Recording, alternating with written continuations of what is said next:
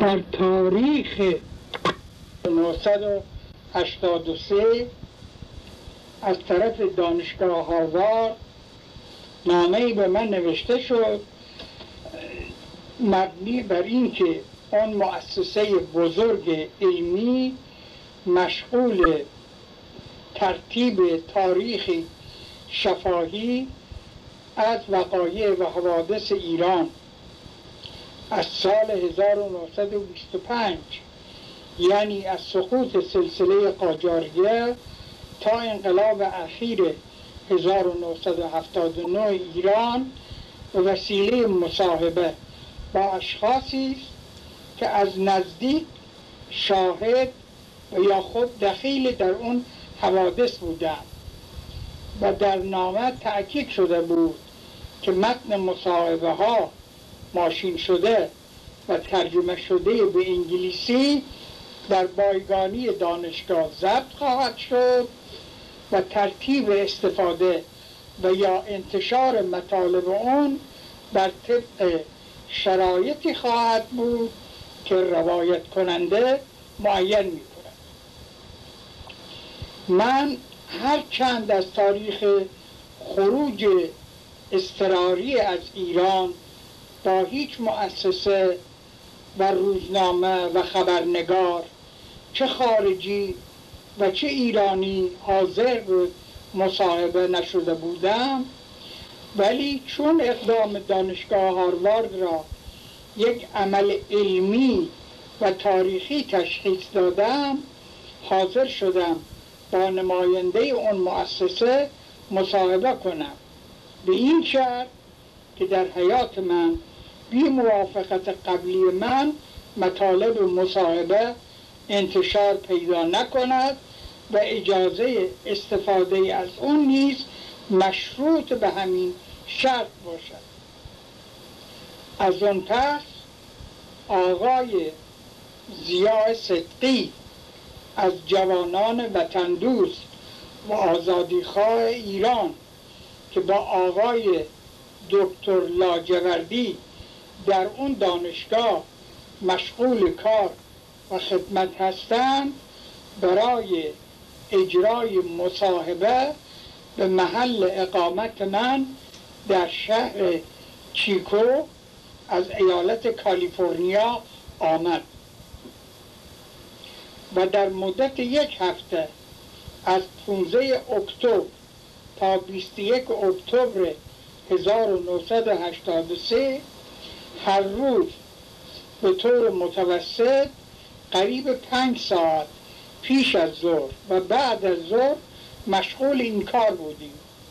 به عبارت دیگر متن این مصاحبه قریب سی ساعت صحبت است که در بیست و نه نوار ضبط شده.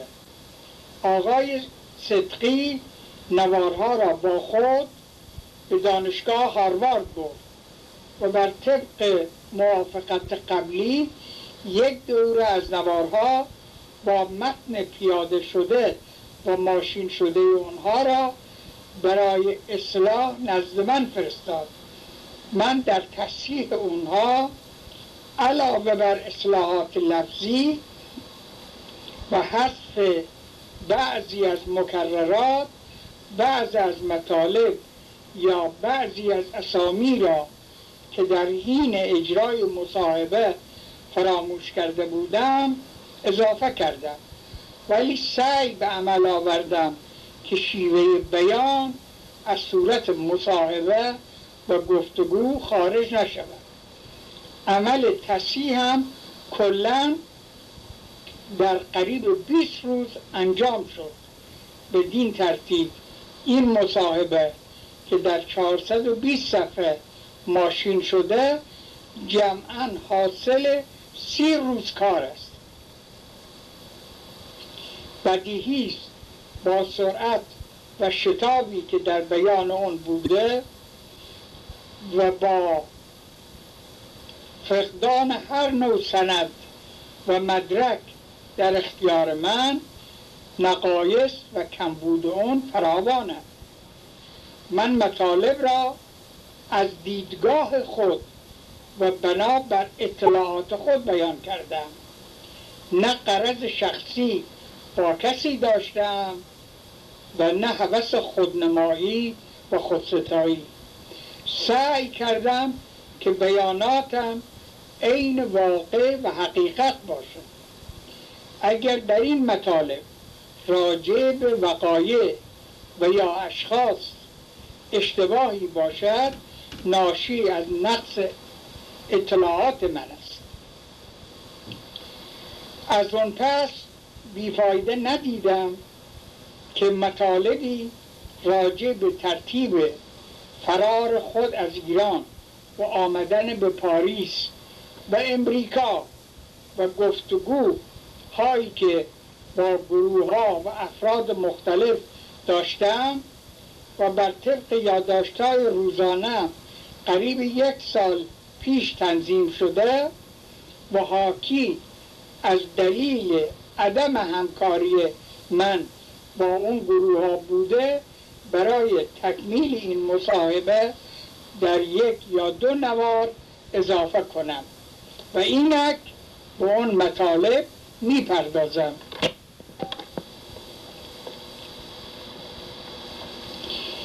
بیش از یک سال یک سال و نیم است که من و همسرم پس از چهارده ماه اختفای آمیخته با وحشت و نگرانی تن به بار گران فرار و هجرت از وطن دادیم. من اصلا با این کار موافق نبودم. و همواره در برابر اصرار دوستان و خیشاوندان مقاومت می کردم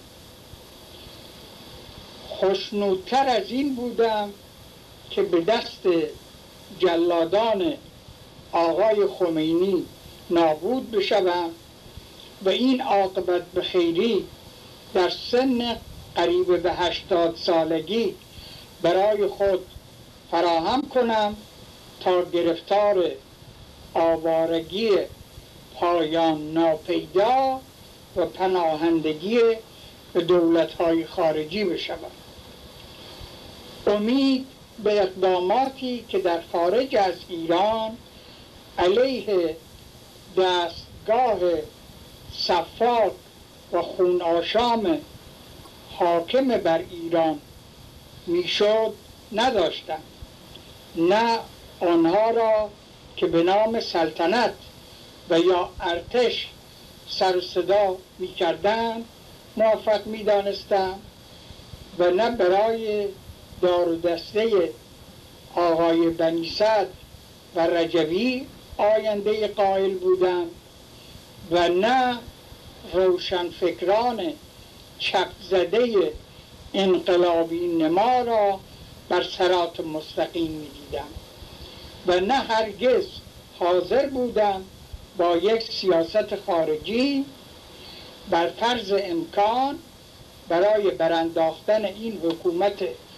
قاسب و ستنگر وارد بند و بست بشود پس نجات چند پس برای نجات چند روزه این زندگی از سمر افتاده چرا باید خود را در بدر و سربار زندگی فرزندان خود بکنم که در خارج از کشور با کوشش خود ترتیب معاشی فراهم آوردن؟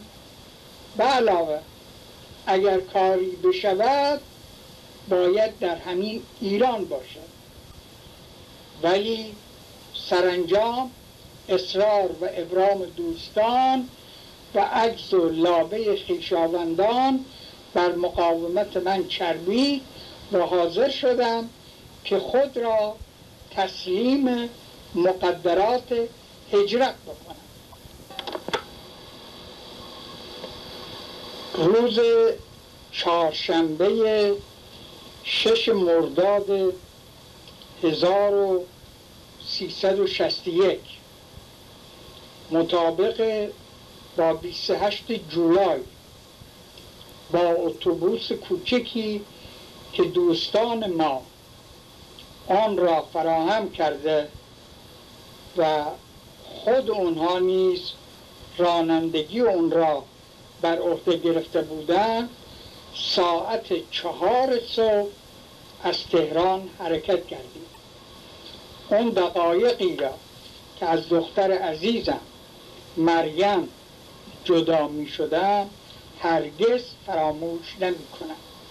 دیدار او برای همیشه مایه انبساط و روشنی دل و چشم من بود. جمع سرنشینان اتوبوس 20 نفر که 14 نفر اونها مهاجر فراری و شش نفر دیگر همراهان و بدرقه کنندگان بودند. به غیر از دو نفر که واسطه و راهنمای مهاجرین بودند دیگران ما را نمیشناختند. من و همسرم تنها دو کیف دستی کوچک همراه داشتیم که محتویات آنها تمام ثروت و دارایی ما را تشکیل می‌داد. راهنمای ما که خانم و دختر خیش را نیز همراه آورده بود از من خواهش کرد تا به داخل ترکیه و محل مطمئن نرسیم اسم خود را فاش نکنم. راهنما و دیگران به تقلید از او مرا اموجان یا حاج آقا خطاب می‌کردند صبحانه و نهار را برای همه مسافرین آخرین میزبان ما تهیه کرده بود. از تهران و کرج و قزوین و زنجان بدون مواجهه با هیچ پرسشی گذشتیم. در چند فرسخی بین زنجان و میانه توقف کردیم و در کنار بیشه و نهر آبی نهار خوردیم. اوایل غروب به تبریز رسیدیم و بیدرنگ از آن خارج شدیم. سر دراهی خوی و سلماس بعض از پاسداران جلو اتوبوس ما را گرفتند و به بررسی اساسی پرداختند. چیزی که موجب سوء زن باشد نیافتند و ما را رها کردند. قریب یک یا دو ساعت از شب گذشته اتوبوس ما با اشاره سرکاروان از جاده اصلی منحرف و وارد جاده خاکی کوهستانی گردید. پس از طی مسافتی در پناه دره متوقف و منتظر شدیم تا مینیبوس دیگر همراه یک نفر دیگر از راه نمایان ما از رضایه فرار رسید و فورا به اون منتقل شدیم. جاده کوهستانی خاکی و بسیار ناهموار بود. پس از مدتی بالا و پایین رفتن در تاریکی شب با جمعی از کردان مسلح که بر حسب قرار قبلی با سرکاروان منتظر ما بودند برخورد کردیم. آنان بدون سوال و جواب و تعارف با شتاب خود را به درون مینیبوس انداختند و با آهنگ بلند با یکدیگر شروع به قیل و قال کردند. بالاخره ماشین را نزدیک به دهی متوقف ساختند و ما را پیاده کردند. از سربالایی کوتاهی گذشتیم و به سراشیبی دره رسیدیم که در پناه آن اسبهایی برای مسافرین آماده کرده بودند. اسبها خیلی کمتر از عده مسافرین و قالب اونها نیز زین نداشت. نگرانی من بیشتر از جهت خانم بود که عادت به سواری نداشت. از سرکاروان خواستم که به وی مادیان زینداری بدن. برای من نیز اسبی آوردن و اصرار به سوار شدن کردند در اون تاریکی که کسی کسی را نمیشناخت و نمی‌دید راهنمای کاروان راهنمای کاروان گفتم تا همسرم سوار نشود من نیز سوار نخواهم شد. به من گفتند که او سوار شده من نیز سوار شدم. در این بین از پشت سر خود صدای شیعه اسپان و در آویختن اونها را با یکدیگر شنیدم. با آواز بلند همسرم را صدا کردم. جوابی نشنیدم. متوجه شدم که جمعیت در همون جا که اسبان با یکدیگر نظامی کردن جمع و بی حرکت شدن از اسب پایین آمدم و به محل اجتماع رفتم. دیدم که چند نفر دور یک نفر که به زمین افتاده گرد آمده و مشغول به حال آوردن او هستند نزدیکتر که رفتم دیدم که همسرم در حال نیمه بیهوشی است. او را با استراب صدا زدم به خود آمد و گفت چیزی نیست. معلوم شد که به انگام نزاع اسپا به زمین خورده است. کم کم هوشیاری خود را باز یافت و با حال ناتوان حاضر به سواری شد. در اون تاریکی مطلق کوچکترین اثری از راه نبود. جلو هر اسبی را جلوداری از کردهای محلی می‌کشید و من مراقب بودم که از خانمم جدا نشوم. از قریب ساعت ده شب تا چهار صبح از کوها بالا می رفتیم و از دره ها پایین می آمدیم در کنار خود درختان بلند و صخره عظیم تصور می کردیم که شاید نه درخت بودند و نه صخره. در همان تاریکی شب به پایین دره رسیدیم به ما گفتند باید همونجا پیاده شویم و رفع خستگی کنیم تا هوا روشن بشود. بی اون که پذیرایی کنندگان گلیمی یا پلاسی برای زیرانداز آورده باشند بر روی زمین سرد و مرتوب افتادیم. از حال خانم جدا شدم. شاید برای رفع نگرانی من کوچکترین اظهار درد و خستگی نکرد. هوا که روشن شد دوباره به راه افتادیم. در تمام مسیر ما کوچکترین اثری از راه حتی راه گوسفند رو نیز نبود. ولی چون هوا روشن شده و پیرامون خود را می‌دیدیم. از بالا رفتن و پایین آمدن کوها ناراحتی نداشتیم. به غیر از چند نفر از ما که سوار بودند بقیه همراهان اون راه سخت و طولانی را پیاده طی می‌کردند. اونها بیشتر جوانان دبیرستانی یا دانشگاهی بودند که از ادامه تحصیل محروم مانده و از ترس, و از ترس گرفتار شدن به دست جلادان جمهوری اسلامی بدون داشتن هدف معلوم و بی وسیله معاش مطمئن جلای وطن اختیار می‌کردن آفتاب که بالا آمد و هوا اندکی گرم شد از مشاهده کوها و دره های سرسبز و پرآب آرارات نشاط تازه‌ای در مسافرین پدید آمد. نزدیک ظهر در گودال چمنی پرسبز و علف ما را پیاده کردند.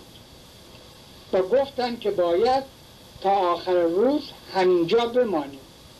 ولی برای استراحت و یا خواب مسافران نه زیراندازی وجود داشت و نه رو اندازی کردهای همراه و جلودار نیز یکی یکی فرار رسیدن و با صدای بلند با یکدیگر به سخن پراکنی پرداختند آنها کردهای ایرانی از تیره ها و اشایر شمالی بودند. با نهایت تعجب و تأسف دریافتم که با اون که من خود کرد هستم و یک دو لحجه کردی را به روانی صحبت می کنم چیزی از حرفهای اونها نمی‌فهمم. اونا نیز کردی مرا نمیفهمیدن و ناچار با, با فارسی مکالمه می‌کردیم. نزدیک زور با یک کتری دودزده ای چایی برای ما ترتیب دادن که بسیار چسبید. در حدود ساعت چهار بعد از ظهر از منزل کت خدا و یا مالک دهی که میزبان و مهماندار ما بود برای مهاجرین نهار خوب و چرب و نرمی آوردن. نزدیک به غروب همون مهماندار ما سوارای کرد را صدا زد و بین اونها پولهایی تقسیم نمود. و این از پولی بود که راهنما و سرکاروان مهاجرین در تهران از ما گرفته بود. آنها به من و خانم خیلی احترام میگذاشتند و همراه ما بودن را برای خود افتخار می‌دانستند و گفتند از جهت خود پولی از ما نمی‌گیرند ولی برای وجوهی که در دو طرف مرز به دیگر عوامل و وسایت باید بپردازند از ما دو نفر دویست هزار تومان گرفتند. دیگر معلوم نشد که از افراد دیگری چه مبلغ گرفته و یا به اکراد و عوامل دو طرف مرز چه مبلغی پرداختند سوارهای کرد ایرانی که پولای خود را گرفتند رفتند و اسبهای خود را بردند. برای ما دو یا سه اسب بیشتر باقی نماند. کیفها و جامدانها را بر اونها بار کردم بر یکی از اونها من سوار شدم و بر دیگری خانم و نزدیک غروب مجددا پیاده و سوار به راه افتادیم. و یک تا دو ساعت از شب گذشته به دهی رسیدیم و ما را به خانه با اتاق به نصف نظیفی هدایت کردند. مهماندار ما بسیار آدم فهمیده و انسانی بود. برادر و برادرزاده او در این راه طولانی جلودار اسب من و خانم بودند و از هیچ کوششی برای آسایش ما دریق نکردند خانم صاحبخانه نیست. با لباس کردی خیش شخصیت جالب مهربان با معدبی داشت. همسرم از وی خواهش کرد که او را به محلی هدایت نماید که بتواند فریزه نماز شب را به جا آورد. با مهربانی او را به اتاق دیگری برد و پس از لحظه برگشت و از قول خانم پیغام آورد که به دیدن او بروم. چون به اون محل رفتم پشت او را دیدم که بر اثر سقوط شب شب پیش یک سره سیاه شده.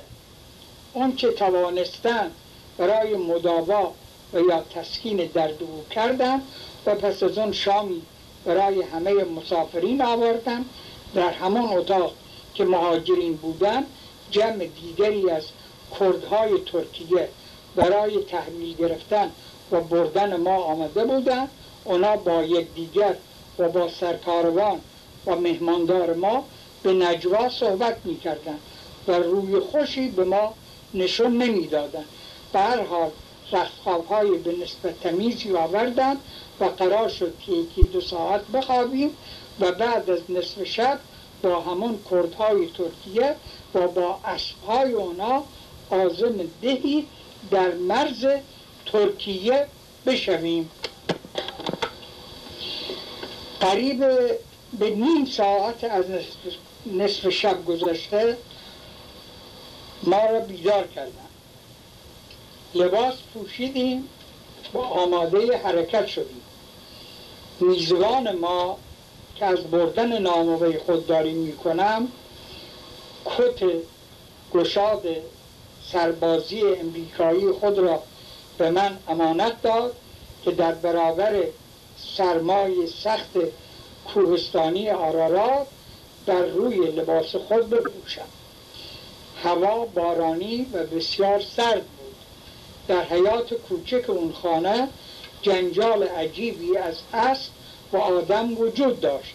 ظاهرا اسبا فقط چند رأس معدود بودند که جامدانها و کیفها را بدون ترتیب بر اونها بار کردند و به ما تکلیف کردند که بر روی بارها سوار شدیم. من بسیار از جهت خانم نگران بودم و چون کردای نو رسیده به ما توجهی نمی کردن به سرکاروان گفتم که یک اسب رام با زین و برگ مرتب برای خانم فراهم نماید. وی به من اطمینان داد. بر روی بار نامنظم جامدان ها سوار یکی از اسبا شدم و در تاریکی مطلق شب سوار و پیاده بیون که همدیگر را ببینیم به راه من همواره خانم را صدا می زدم که از همراه بودن او مطمئن باشم. کردهای جلودار تأکید می که آهسته و بی سر صدا حرکت کنیم. می گفتن تا حدود مرز ترکیه بیش از نیم ساعت راه نیست و در این فاصله ممکن است با پاسداران ایران و یا جاندارم های ترکیه برخورد نماییم. باری که مرا بر روی اون سوار کرده بودن کج و شل بود و مرتبا از تعادل خارج می شد هر دفعه که جلودار را صدا می زدن می آمد و از سمت چپ یا راست شانه به زیر بار می‌زد و تأکید در حفظ سکوت می‌کرد. کاروان ما از هم پاشید. من نه دیگر نه سیاهی سوار و یا پیاده ای می دیدم و نه صدایی را می شنیدم قریب نیم ساعت یا بیشتر از ده خارج نشده بودیم که ناگهان از, نزدیک صدای رگبار تیراندازی شنیده شد. من همین قدر متوجه شدم که جلودار من به کنار اسب آمد و با دو ضربت محکم شلاق به زیر شکم اسب نهیب به آن زد و با فشار دست خود مرا از پشت آن به پایین انداخت و بی اون که اعتنایی به من بکند و یا به عقب برگردد به سرعت اسب را جلو روند و از دیدگاه من محو شد. درد شدیدی در پشت خود احساس کردم. مدتی سراسیمه و متحیر موندم. باران میبارید. هوا سرد و زمین نمناک بود. اثری از دیگر مسافران پیاده و سوار ظاهر نشد. در پیش خود فکر کردم که بیش از نیم ساعت از آبادی دور نشده. بهتر این است که به سوی آبادی برگردم. ولی جهت حرکت را نمی‌توانستم تشخیص بدم به زحمت از زمین بلند شدم و چون قصد به راه افتادن کردم با حیرت و نومیدی متوجه شدم که پاهایم به هم میپیچم و قدرت حرکت ندارم در این احوال ناتوانی و درماندگی است که انسان متوجه خدا می شود. چون به خود رسیدگی کردم احساس نمودم که ترس و وحشتی ندارم ترس از مرگ است و من به هیچ وجه از مرگ نمی ترسیدم. نگرانی و ناراحتیم فقط از جهت همسرم که تصادف روزگار مرا قسمت وی کرده که در طول زندگی زناشویی خوشی و آسایشی از من ندیده. سالها در خانه پرستار بچه ها و نگاهدار آبروی خانواده بوده در حالی که من متباری و پنهان و یا در زندان شاه بودم. در چهارده ماه اخیر نیز با ترس و دلهوره مداوم از گرفتار شدن به دست پاسداران و جلادان خمینی همراه و همدم و پرستار همیشگی من در مخفیگاه ها بود. با یادآوری این احوال رو به عالم غیب کردم و گفتم بار خدایا اگر من گناهکار و مستوجب عقوبت هستم زن من از این جهت گناهی نکرده. اگر دعای گناهکاران قابل اجابت است از تو درخواست می‌کنم که وی را و آبروی وی را در این بلیه حفظ کنی. از اون پس به خود قوت قلب دادم و مجددا از زمین بلند شدم و افتان و خیزان چند قدم جلو رفتم. در پیرامون خود قطعات سفید رنگی را می دیدم که تصور می کردم توده های کلش و یا علوفه هستند که دهقانان ترتیب دادند یکی از اونها که رسیدم دست خود را بر روی آن انداختم و حدس خود را صاحب دیدم. بلندی اون تا زانوی من بود. با حال خراب بر روی اون افتادم و دراز شدم. هوا سرد و تاریک بود و باران مرتب میبارید و آسمان رعد و برق داشت با اینمه ترس و استرابی نداشتم. به خود می‌گفتم که از این آسیب کمر و سرمایه شبانه نخواهم مرد. همینجا خواهم موند تا هوا روشن و آفتاب ظاهر شود.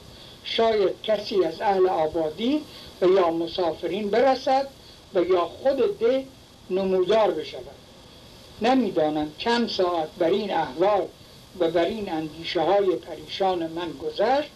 کم کم سفیده صبح دمید و نخستین از ورای افق نمودار شد.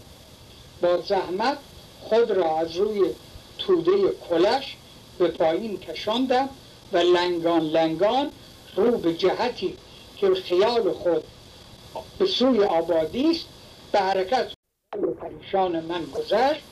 کم کم سفیده صبح دمید و نخستین اشعه آفتاب از ورای افق نمودار شد. با زحمت خود را از روی توده کلش به پایین کشاندم و لنگان لنگان رو به جهتی که خیال خود به سوی آبادی است به حرکت افتادم. سربالایی کمشیبی در جلو من بود. به زحمت از اون بالا رفتم و به دشت و به افق بازی رسیدم. در چند صد قدمی مزاره گندم و در پشت مزاره دهکده نمایان گردید که یک ساختمان نوساز شهری آن جلب توجه می‌کرد. خیال کردم همان آبادی دیشبی باشد و خوشحال شدم که بالاخره یا من به اونجا می‌رسم و یا کسی فرا می‌رسد. در این اندیشه بودم که ناگهان صدایی به گوشم رسید که گویی کسی مرا بانگ می‌زند. به سمت صدا متوجه شدم. دیدم در فاصله صد متری دو جاندار تفنگ خود را متوجه من کرده و با دست اشاره به تسلیم شدن می من هم هر دو دست خود را به نشانه تسلیم بلند کردم ژاندارما به سوی من آمدند و چون رسیدم با ترکی شروع به خشونت و بدزبانی کردم من هم ترکی را جد چند کلمه بلند نبودم. متوجه شدم که پاسپورت می‌خواهند و مرا قاچاقچی مینامند. پاسپورت ایرانی خود را که عکس زمان وزارت و جوانی مرا در برداشت به اونها نشان دادم و گفتم که ایرانی هستم و از ایران فرار کردم. پرسیدم این محل خاک ایران است یا ترکیه؟ گفتن ترکیه است. و اون ده که نمایان است ده ترکیه و اون ساختمان اداره ژاندارمری محل است و باید به اونجا برویم. گفتم از راه رفتن عاجز هستم. اگر ممکن است اسبی برای من بیاورید یکی از آنها شروع به ناسزاگویی کرد و گفت اسب نیست و باید برویم و مرا کشان کشان به دنبال خود کشیدن. چون متوجه شدند که قادر به راه رفتن نیستم اون وقت یکی از اهل آبادی که در کنار مزرعه بود صدا زدن که اسبی بیاورد.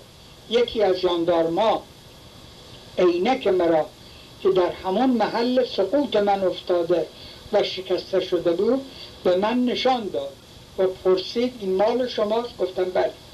اسلحه مرا خواست. گفتم هیچ گونه صلاحی ندارم. شروع به کاوش کردن پس از آن از پولهای من جویا شدن فهمیدم که اصل مسئله در سر پول است. گفتم هیچ پولی جز دویست تومان ایرانی همراه خود ندارم.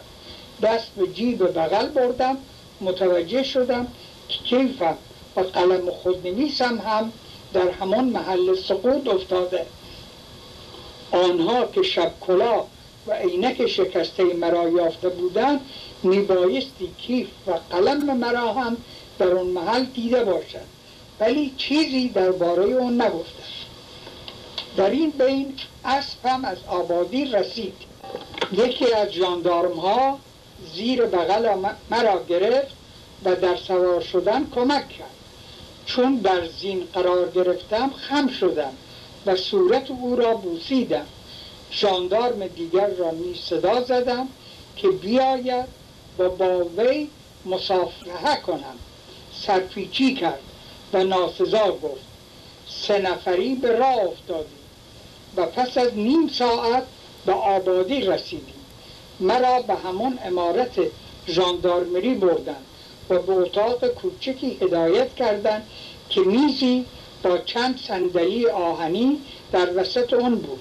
بر روی یکی از صندلی ها نشستم و سر خود را در میز تکیه دادم. لرز شدیدی بر اندامم آرز شده بود. در حدود یک رو به ساعت بعد افسری که ظاهرا درجه سروانی داشت وارد اتاق شد و بر روی یکی از سندلی ها نشست و با زبان ترکی شروع به بازجویی کرد. پرسیدم فارسی یا کردی و یا فرانسه می‌دانید جواب منفی داد. از انگلیسی پرسیدم. گفت مختصری. به او توضیح دادم که کی هستم و چه سوابقی دارم و به چه جهت از ایران فرار کرده و به ترکیه آمده و من گفت که می رود و مترجمی با خود می آورد به او گفتم که من تب و لرز دارم و نمی توانم بنشینم. فورا یکی از جاندارما را صدا زد و مرا به خوابگاه جاندارما که در کنار اون اتاق و دارای چند رج تخت خواب دو طبقه بود هدایت کردند و بر روی یک تخت خواباندن و پتوی سربازی بر روی من کشیدن نیم ساعت بعد مجددا مرا اعزار کردن این بار همان افسر همراه یک نفر دیگر با لباس شخصی و کت و شلوار و کراوات مرتب در اتاق بودند. اون همراه او با فارسی فسیح شروع به بازجویی کرد. من به تفصیل خود را معرفی نمودم. پرسید شما آقای دکتر سنجاوی وزیر مصدق و وزیر خارجه سابق حکومت جمهوری اسلامی هستید گفتم بله احترام او به من زیاد شد و به ترکی به اون افسر گفت که او شخصیت بزرگی است. به مترجم گفتم که به این آقای رئیس ژاندارمری بگویید که او به مافوق خود و آنها به دولت خودشون درباره من گزارش بدن و هر تصمیمی که دولت مرکزی اونها گرفت اجرا نماید. سپس از دیگر مسافران و از خانم من جویا شدم. گفتم از حال اونها خبری ندارم و نمی‌دانم الان در کجا هستند مجددا مرا به همون خوابگاه بردن. و این بار ملحفه های سفید شسته بر روی تخت و زیر پتوها اضافه کردم و دو قرص آسپرین و یک کاسه عدس آب یا به قول خودشون شوربا برای من آوردن که مانند ماعده بهشتی بود. تمام اون روز را که جمعه هشتم مرداد بود در همون اتاق به سر بردم. بعد از ظهر همون مترجم فارسیدان به تنهایی وارد اتاق شد و آهسته با من شروع به صحبت کرد. گفت که ایرانی است ولی رعیت دولت ترکیه است. و با خانوادش در شهر وام و اطراف آن سکونت دارد. و نام خود را به اسمی معرفی کرد که به احتمال قوی ساختگی بود. سپس گفت در ترکیه همه چیز با پول درست میشه. اینها اول می‌خواستن شما را به مرز ایران برگردونم ولی من زامن شما شدم و از این جهت هیچ نگرانی نداشته باشید. خانم شما و دیگر همراهان نیز تحقیق کرده این از مرز ایران گذشته و اکنون در محل مطمئن هستند سر شب نیز مجددا همان افسر با همان مترجم به دیدن من آمدند و ظاهرا از موجودی همراه من که جز یک ساعت مچی طلای رولکس چیز دیگری نبود صورت مجلس کردند و شامی سربازی برایم آوردند در حدود نصف شب که نیمه خوابی کرده بودم باز همان مترجم آرام و بی صدا وارد خوابگاه شد و در کنار تخت من نشست. گفت از همراهان شما خبر خوبی دارم. و من خود فردا شما را خواهم برد. ولی در ترکیه همه چیز با پول درست می شود. اینها از شما شش قائمه. ظاهرا 600 هزار لیره ترک که تقریبا معادل 100 هزار تومان پول ایرانی می‌شد می‌خواهم تا شما را تحویل من بدم. گفتم من دیناری. همراه خود ندارم و مختصر پولی که برای خرج سفر داریم پیش خانم است که از او خبری ندارم. و اگر او دسترسی پیدا کنم ممکن است مبلغی از اون پول که شما می‌گویید فراهم نمایید. از آن پس پرسید ارزش ساعت شما چیست؟ گفتم من اون را نخریدم و در دو سال پیش که در پاریس بودم پسرم که در امریکاست اون را به من هدیه کرد و قیمت اون در اون زمان بیش از سه هزار دلار بود و شاید اکنون از پنج هزار دلار متجاوز باشد. دوباره به من اطمینان داد و خداحافظی کرد.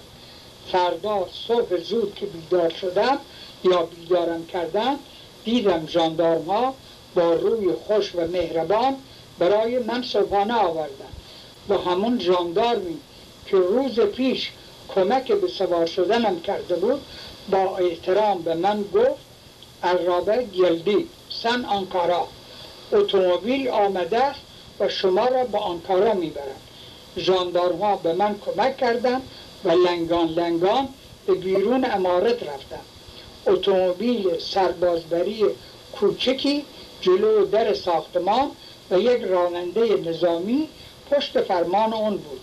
پنج شیش نفر ژاندارمی که در محل بودن با حال احترام ایستادند با یک یک اونها روبوسی کردم حتی اون ژاندارمی که دیر روز من ناسزا گفته بود جلو آمد و او را بوسیدم.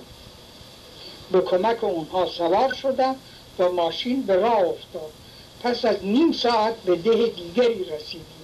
که آن نیز یک ساختمان ژاندارمری داشت مرا اونجا پیاده کردند و به داخل اتاقی بردن ولی این بار با افسری و بازجویی مواجه نشدم. چند دقیقه بعد مجدد مجددا مرا سوار همون اتومبیل کردند. علاوه بر راننده نظامی یک جاندار نیز در دست راست من سوار شد.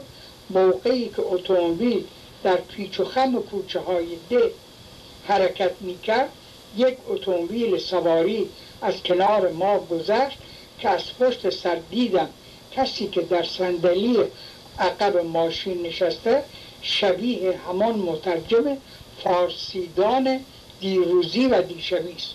اون اتومبیل از دید ما ناپدید شد و ما به راه خود ادامه دادیم. قریب یک فرسخ از ده خارج شده به کنار تپه رسیدیم که با یک اتومبیل نظامی دیگر مواجه شدیم که در جلو ما توقف کرد و یک گروهبان از اون خارج گردید. و اتومبیل ما سرکشی نمود و به ترکی به من گفت خانم شما کجاست؟ هر جا هست بگویید که ما برویم و او را پیش شما بیاوریم. هست زدم که مقصود آنها پول است. گفتم به هیچ وجه خبری از او ندارم و نمی‌دانم الان در چه حال و کجاست. از آن پس به عقب ماشین ما رفت و متوجه شدم که با افراد دیگری صحبت می‌کنه سپس همان گروهبان برگشت و به من گفت پیاده شوید. و اشاره کرد به ماشینی که در پشت ما ایستاده بود سوار بشوم. دیدم ماشین سواری تمیزی است و سه نفر در آن نشستند. در صندلی عقب کنار یکی از مسافرین نشستم و متوجه شدم کسی که پیش او نشستم همون مترجم فارسیدان دیروزی است. و دو نفر دیگر در جلو نشسته بودند. از همون مترجم پرسیدم که مرا به کجا می‌برید گفت به وان. و سفارش کرد. از کنار دهاتی که می‌گذاریم که اداره ژاندارمری دارد بهتر است من خود را به خواب بزنم و به او تکیه کنم. جاده نسبتا خوب و تا حدی آسفالته بود. نمی‌دانم فاصله اون ده تا شهروان چند کیلومتر بود. ولی ما در مدتی کمتر از سه ساعت اون را طی کردیم. درد پشت به شدت مرا آزار می‌داد. در محلی که یک لوله آب گوارا و چشمه و چند دکان روستایی داشت اندکی درنگ کردیم. از همون دکان ها برای من یک لوله قرص آسپرین خریداری نمودن. داخل شهربان که شدیم از خیابان ها و کوچه هایی گذشتیم تا به بنبستی پیچیدیم. در جلو در یک ساختمان پیاده شدیم و با سررشینان دیگر اتومبیل خداحافظی کردیم. اتومبیل فورا برگشت. اون همراه از پله های بالا رفتیم و به طبقه دوم امارت رسیدیم. همراه من در ساختمانی را با دست کوبید و پسر بچه 17 ساله در را روی ما باز کرد. جلو آمد و دست مرا بوسید. پیدا بود که از پیش به آنها خبر دادند داخل ساختمان که شدیم مرا به اتاق مهمانخانه که دارای فرش تمیز و مبل و سندلی های مرتب بود هدایت کردند. خانم میان سالی با لباس کردی وارد اتاق شد و با مهربانی به من خوش آمد گفت و بلا فاصله چایی و میوه آوردن ولی درد کمر مرا به سختی آزار می‌داد و از تب و لرز به خود میپیچیدم. برای من رختخواب نظیفی در همون اتاق پهن کردم اون همراه من آمد و کنار من نشست و با صحبت های آسمان و ریسمان مرا مشغول می‌کرد. نزدیک زور گفت بروم به میدان شهر